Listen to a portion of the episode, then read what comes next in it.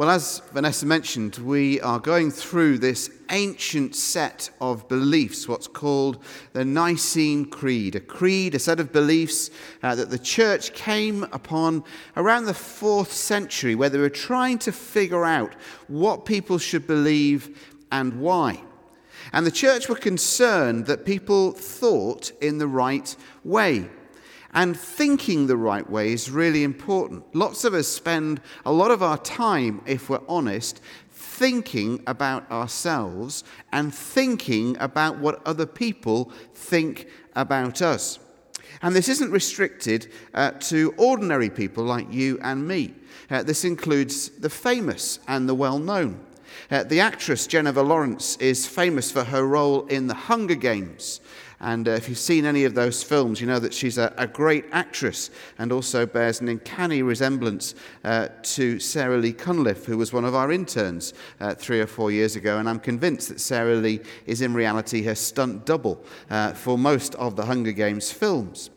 But unbeknown to many people, Jennifer Lawrence, um, in, as well as having this incredible film career, has also had a long battle with anxiety and insecurity. In an interview last year in a magazine, she said this In high school, there are all these peers judging you, and you're never good enough, never wearing the right outfit, saying the right thing. I want everyone to like me. Who doesn't? Well, then you grow up and become famous, and it's the same thing multiplied by a billion. Watching herself on television last year being interviewed, Jennifer Lawrence suddenly had a fully fledged panic attack. She said this all of a sudden, it was like being hit by a train. This realization of how many people were looking at me, how many opinions there are. I'm sure people will get sick of me. I'm way too annoying. But if people start a backlash against me, I'm the captain of the team. I'm 10 steps ahead of you. Striking, isn't it, that for someone who most people, that our society and our culture would think has everything talent, money, fame, looks, and yet still she is so insecure, desperate to be liked, worried about what other people think of her, even though she could just ignore them. Now, if we're honest, those of us that live in what we call the first world or the West spend a lot of time in our world thinking about ourselves and how we compare to other people. Even as you came in this evening, consciously or subconsciously, you have compared yourself to the people sitting either side of you. Maybe it's just me.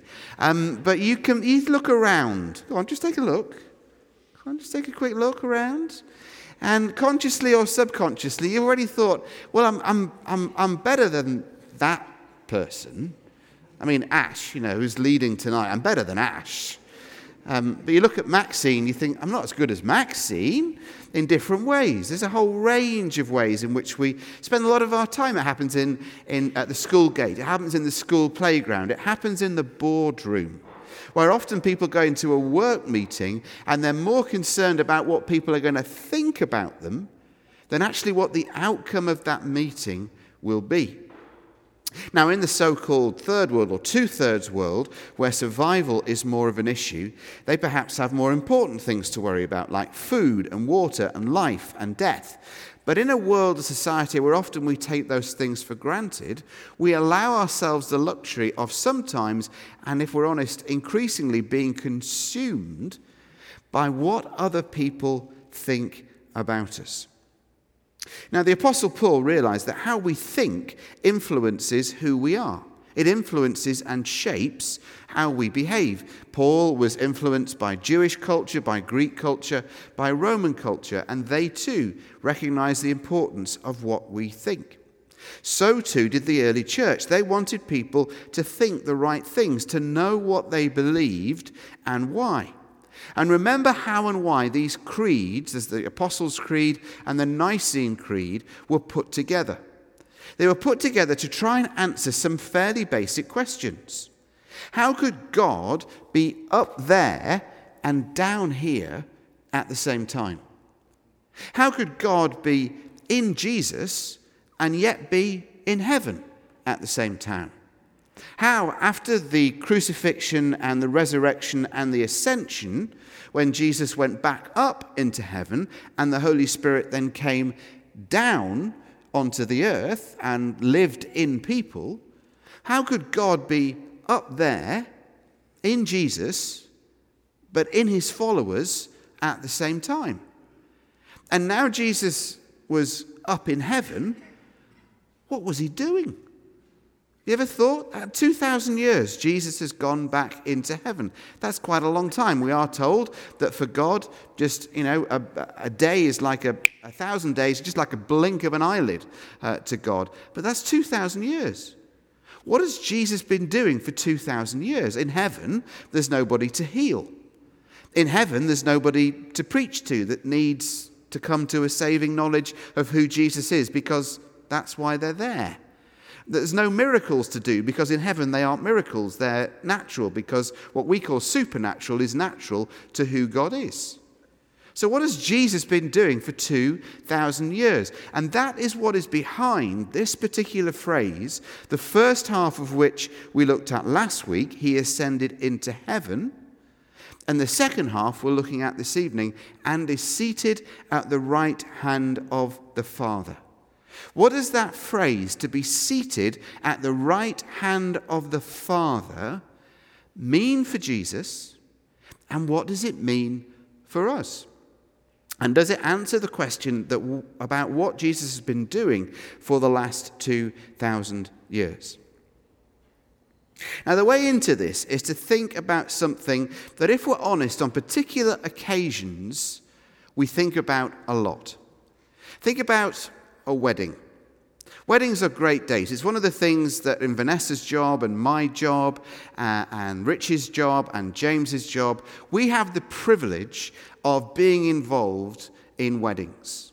Um, and, and most times I get to wear a white dress, even at weddings, and I'm not the bride.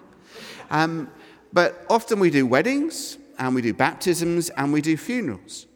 But if I'm honest, and I got myself into all sorts of trouble this morning uh, with this illustration, weddings can create a sort of anxiety. I love going to most weddings, um, but some weddings are a bit trickier. But there is that moment isn't there? You, have you've, you've had the service, you've had the photographs, um, you, have got that sort of drink uh, that someone's given to you while you're waiting for the photographs to be taken. And there comes that moment when you're called into the meal. And there's that anxious moment when you walk up and you see the seating plan. And you think, okay, who am I? Is this going to be a good wedding? Or is this going to be a wedding that I've just got to get through? And they fall really into those two categories. There are weddings that are great and are enjoyable, and there are weddings that you just have to get through. And often it is determined by the people that you're sitting with. And now, being a clergy person, um, often weddings, it can be quite tricky because usually there's actually a third category that my wife Kathy reminded me about uh, over lunch. Um, because normally there's, there's, there's there's the, the, the, there's the bride who comes to you and says, and I dread if a bride says these words We know you won't mind. because that means I'm going to be sitting with the relatives, many of whom will be elderly, most of whom will be deaf and, uh, and I and Kathy will be seated with the relatives. We'll be with great Aunt Maisie. We will be with great Aunt Evie. We will be with Uncle Eric, who's the one that always gets drunk at weddings. And so we are there with the family. But we're not with the real family. We're with the bit of the family that nobody else wants to be with because we knew you wouldn't mind. I mind. And then there's the other type of wedding. The other type of wedding is when we get put with the people who are the pagans. We get put with the people who are the real non Christians in the family. We get people who make Richard Dawkins seem like a pussycat. We get people who, even as they are serving the entree, they want an argument. They want a discussion about the incarnation, the resurrection, about other religions, about miracles, about what happens when you die, about why Christians are stupid. I agree with them about that, but, but we talk for about, and it's just, I want a meal. I want to enjoy the meal. I want to enjoy the food. But then Kathy reminded me there's actually, and oh, to make this worse, whether you're with the relatives over here with great Aunt Maisie who's deaf and can't hear you, or whether you're with the pagans over here who are really just sort of full on and want to, you know, you're a vicar, it's a stupid job. It's sort of, you know, nice welcoming talk like that. Because all the time you can see over here, there's the cool table. There's the cool table where my friends are where the people from this church are that I would love to be spending time with, and they're having a great time. They're having a wonderful time. Even the waiting staff want to be near this table because they realize that if there are any tips going by the end of the evening, this is the table where they will come from. This is the table that gets serve the best food. This is the table that gets served the best wine. Everything gravitates towards this table. And this table over here, that's the cool table, they make sure that everybody else knows that they're not sitting at the cool table. And I'm sitting with great Aunt Maisie and Uncle Fred over here, or I'm sitting with the pagans over here, but there's a third and worse category that Kathy reminded me about. It's the one wedding you go to where there are other vicars. and so the bride and the groom think that they're being so loving and so kind, and they stick you on the table with the other vicars. And so, all you talk about for two hours are, are, the people in your church and the services and how many people come to. And you think you've gone to a Christian conference, but you're having to be sort of so polite with each other and still, there's the cool table over here that's making sure that you know that you're not on the cool table. Now, that being said, this morning I was approached then by four couples whose weddings I'd gone to uh, over the last 19 years, some of whom actually were about 16 years ago, and they were, were reminding me of, of the table plan at their wedding. It was, it was obviously deeply ingrained in them because they could remember 16 years later where I had sat. I couldn't remember, but they could remember. I, I, was also approached by at least two couples who were going to ask me to their wedding later on this year, um, but now I'm no longer required uh, to go to that particular wedding reception. Now, seating plans, while they can create that sort of anxiety, were also very important in the time of Jesus. Because where you sat at a meal in first century Palestine indicated where you came in the social strata. There was a very strict protocol about who sat where and when. That's why Jesus tells his disciples to be careful if they take the best seats at a meal. He says to them, How humiliating it will be for you if somebody more important than you arrives after you and you have to give up one of the really good seats and, in full view of everybody else, walk down to the cheap seats. A bit like you guys in the balcony this evening. You have to walk in full view of everybody else and it's humiliating because what you're doing is you're saying to the whole of the village community, I'm not very important and I've got to go and sit down in the cheap seats. So, seating plans in the time of Jesus were really, really important. The Last Supper had a seating plan. The meal that Jesus shared with his disciples the night that he was arrested, the night before he died, had a seating plan. Being seated on the right hand was significant. Being seated on the right hand was the place of power, eminence, intimacy.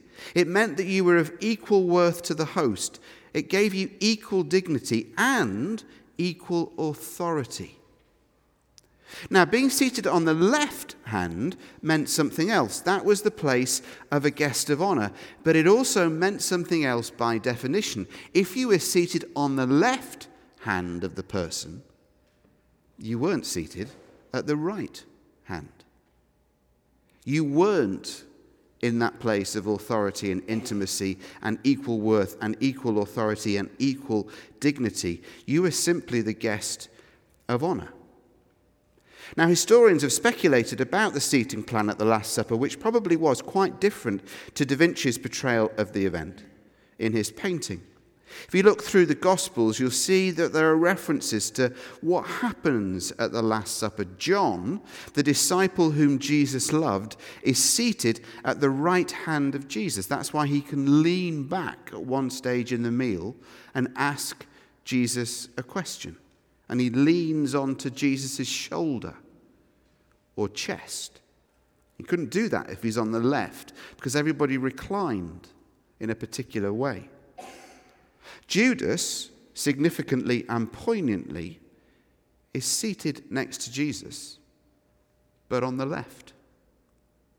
Judas, whom Jesus knows is about to betray him, he's seated on the left hand of Jesus. He gets the guest of honor place.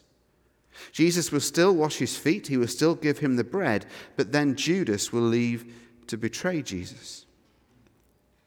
Simon Peter, well, he's seated in the next but one seat to John, the disciple that Jesus loved the best. And nobody wanted to sit where Simon Peter was sat. Why?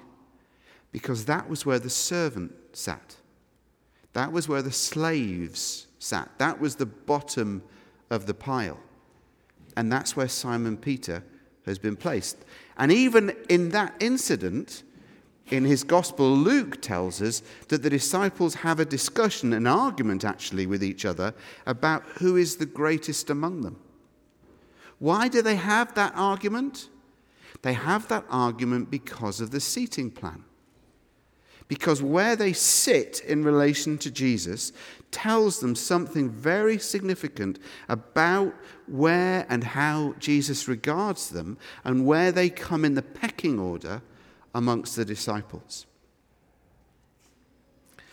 Keep that in your mind as we look at these verses in Colossians chapter 3. In Colossians chapter 3 and verse 1, the Apostle Paul uses a phrase from Psalm 110 to describe where Jesus is now. Since then, you have been raised with Christ. Set your hearts on things above where Christ is, seated at the right hand of God. Now, this psalm, Psalm 110, is a messianic prophecy. It's the one that's most quoted in the New Testament. It's one of the Psalms of David, where the king of Israel is promised victory over his enemies, where the king is described as a priest forever in the order of Melchizedek. And these titles and qualities in Psalm 110 are now given to Jesus the Messiah. He is now the King of kings and the Lord of lords. He is now our great high priest. Jesus is the one whom God has given victory to over his enemies. But the enemies of Jesus are not physical enemies or armies, but they're deeper enemies like sin and death. The kingdom that Jesus brought in was not a physical kingdom, and his enemies are not physical armies. Christ now is victorious over all the principalities and powers that stand opposed to God's kingdom and everything that would keep us from living in relationship with God. And Paul basically says two things. Verses 1 and 2 focus on what Jesus has done, and then secondly, focus on what Jesus will do. Verses 3 and 4. So, firstly, focus on what Christ has done. Verses 1 and 2. Colossians is written to a church that is being tempted to go backwards into religion. If you read the rest of the letter of the Colossians, you'll see that time and time again, Paul, like he does to some of the other churches is trying to prevent them from falling back into religion. Some uh, false teachers have arrived in Colossae, probably from a Jewish background, and they're saying in order to be a real Christian, you don't just have to believe in Jesus, but you have to be Jewish first and then believe in Jesus. So you have to do all the stuff that was in Judaism, all the, the washing and the law and the rituals and the praying. Do all that and then also believe in Jesus, and you will be a Christian. You see, that's what's tied up in religion. The dictionary definition of religion actually is that which binds. And religion is always about doing stuff in order to earn God's approval. I wonder if you saw this week, um, there was a, a news story that showed that Muslims are the biggest givers to charity in the UK. Now, on one level, that's quite shocking, given the number of Muslims compared with the number of Christians in the UK. But on another, on another hand, actually, it's quite logical. Because giving to charity, giving to the poor, is one of the five pillars of Islam. And it's one of the things as a, as a Muslim you have to do, along with praying and going on a pilgrimage to Mecca and, and various other things, the five pillars of Islam, in order to earn God's approval. Now, the Christian faith is the complete reverse of that. The Christian faith says we are accepted, loved, and forgiven not because we do good religious things, not because we pray in the right way, not because we use the right words, not because we read the right book, not because we come to worship in the right place, not because we go to pilgrimage, not because we do religious things. But we are loved, accepted, and forgiven simply because of what Jesus has done. Someone said you can distinguish the difference between Christianity and religion by those two words. Religion is about do, Christianity is about done. Jesus has done it all on the cross. We have to do certain things in response, but it's not doing those things in order to earn God's approval. It has already been done. Now, the Apostle Paul is saying here to these Christians in Colossae if you want to avoid this false teaching and that demands all kind of religious rules and observances and experiences in addition to your faith in Jesus, verse 1 and 2, set your hearts on things above. Simply focus on what Jesus has done. Jesus has been raised from the dead. Therefore, we will be raised from the dead. He is seated at the right hand of God. Theologically, we are there at the right hand of God. That is our status. Theologically, we are to become what we already are. And the image you hear is one of sovereignty. Language around the ascension is language of sovereignty. But there's a paradox Christ has already defeated the powers and principalities, but this rule has not yet been fully established or realized. So, a paraphrase of verse 1 might sound like this Set your hearts on and allow your imagination to be liberated to comprehend Christ's legitimate rule. Or allow your vision of life, your worldview, your most basic life orientation to be directed by Christ's heavenly rule at the right hand of God, and allow the liberating rule of Christ to transform every dimension of your life. In other words, Paul is saying, in view of the fact that Jesus is seated at the right hand of God, that he is now Lord of Lords and King of Kings, that he is over all, show that you belong to that kingdom in heaven by the life that you live here on earth. And let that knowledge of Christ's rule and his kingdom liberate you, free you in order to live lives that are qualitatively and distinctively different because you belong to that kingdom and not this world. It's not about being what's been called heavenly absent minded. You know, the sort of Christians who are, who are described as being so heavenly minded, they're of no earthly use. That's not what this is about. It's about recognizing who Christ is, and in the light of that, leading lives here that are different. So it will affect how we live, how we think, how we spend our time and our money, how we think about ourselves, and how we think about other people.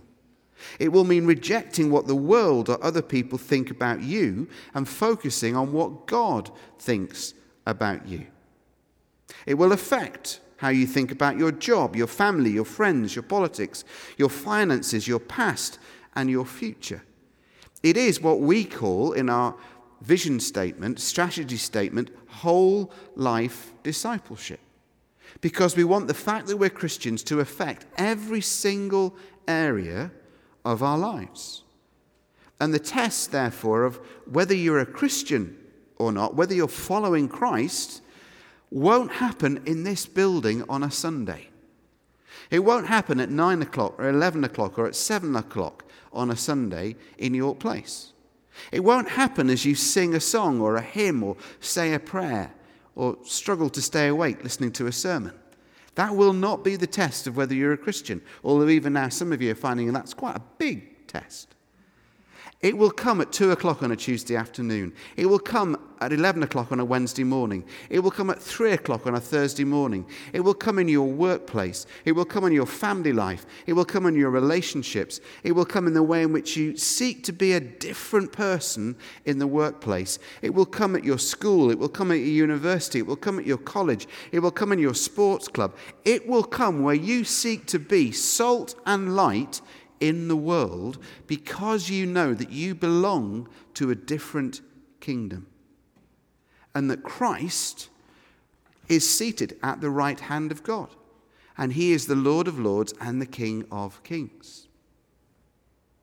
Somebody put it this way this is a resurrection ethic that refuses to bow the knee to any empire and its idols. It's an ascension ethic that refuses to be subject to the principles of normality. It's a liberated ethic that dares to imagine a world that is alternative to the present brokenness. It's an eschatological ethic of hope that engenders a this worldly praxis in anticipation of a coming kingdom. What does that mean?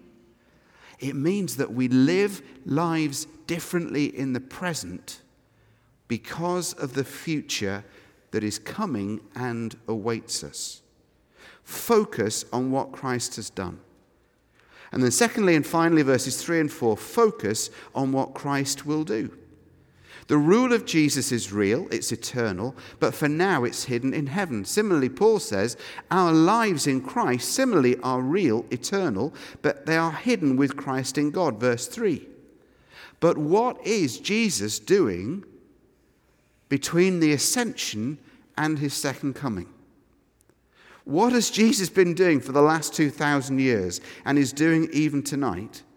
He is at the right hand of God, equal with God the Father in the place of intimacy and power, eminence and authority. He is seated at the right hand of God. He is the King of kings and the Lord of lords, and he is the great high priest in the order of Melchizedek. He reigns as the King of kings, and he prays as the great high priest.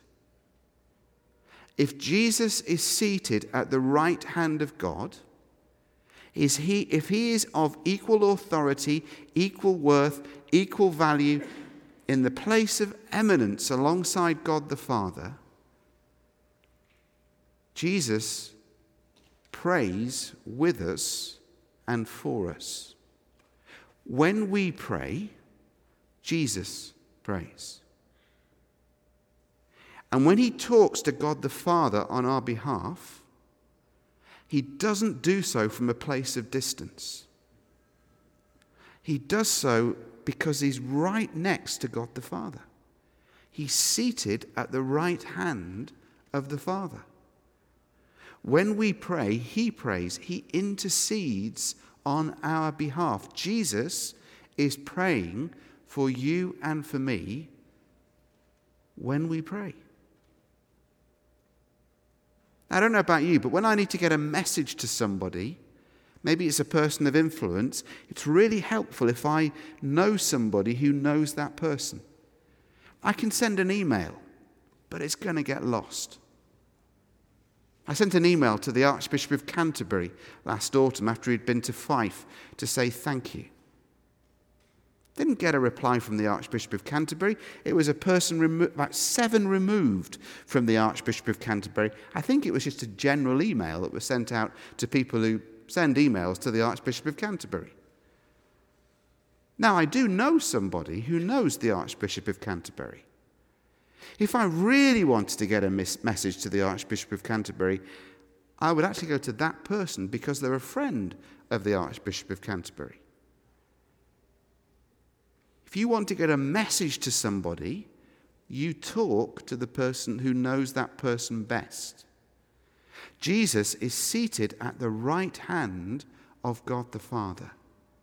When he prays for you and for me, he doesn't have to shout from a long way away because he's sitting right next to God the Father. When we pray, Jesus prays for us. And the result, the implication, well, it's seen there in the rest of Colossians chapter 3. Verses 5 to 17, it means that we will live differently to those around us, think differently to those around us.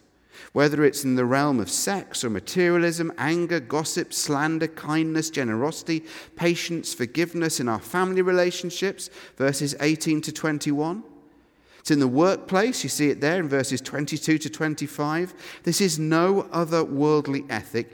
This is holiness in the everyday. This is whole life discipleship. Simply because of what Christ has done, and because of what Christ will do, and because of who we are in Christ. There's a lovely story told about um, Edward VIII uh, Edward VIII was the uncrowned king. He uh, was the person who abdicated from the throne because he fell in love uh, with Wallis Simpson, an American citizen, and he chose her over becoming uh, king. If you've ever seen the film The King's Speech, um, it was his abdication that meant his brother had to become king, uh, even though he didn't feel able to. Uh, Edward VIII spent most of his life as the Duke of Windsor uh, in northern France. And he was recalling in an interview towards the end of his life that his father, King George V, was a very strict disciplinarian. And often, even as a small child, when um, Edward VIII would do something naughty, um, when he was the Prince of Wales, he said this My father, King George V, was very strict, and sometimes when I'd done something wrong, he would tell me off, saying, My dear boy, you must always remember who you are. Always remember who you are. Now, if that phrase is familiar and you don't recollect it immediately from Edward VIII, perhaps it's because you once watched The Lion King by Disney. And there's that scene where Simba is trying to figure out what it means to be the king. And Mufasa, his dad, who was the king who's died, spoiler alert, he's in, he gets this sort of almost, well, it's a vision of Mufasa. It's a spiritual experience where Simba, who's this sort of just out of adolescence rebel trying to figure out what it means to be the king, has this vision of his father. And his father says, I live in you because when he looks in the, in the, the water hole, he sees his father because he sees his own reflection. And as he sees his own reflection, he sees Mufasa in his reflection.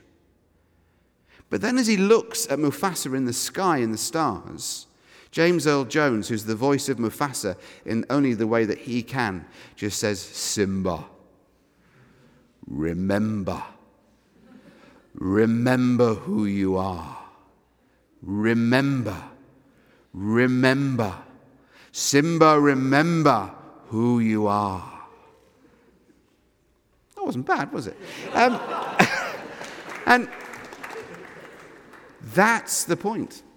That's what Colossians chapter 3 is actually trying to say.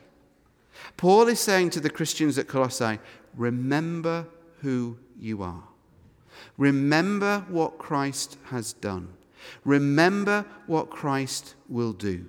Remember that Jesus was born, lived, died, was raised, and then ascended into heaven. And now he's ascended into heaven. He is seated at the right hand of the Father. And because through that act he has been vindicated, you and I are not ordinary people. You and I are not normal people. You and I are people, sons and daughters of the King of Kings and the Lord of Lords. You and I have an advocate in heaven who is seated at the right hand of God the Father, who, when we pray, prays for us. And he does not pray from a distance because he's seated right next to the throne of God the Father himself. Remember what Christ has done. Remember what Christ will do. And remember who you are. And as we remember, let us live those lives that are different and distinctive because we belong to a different kingdom.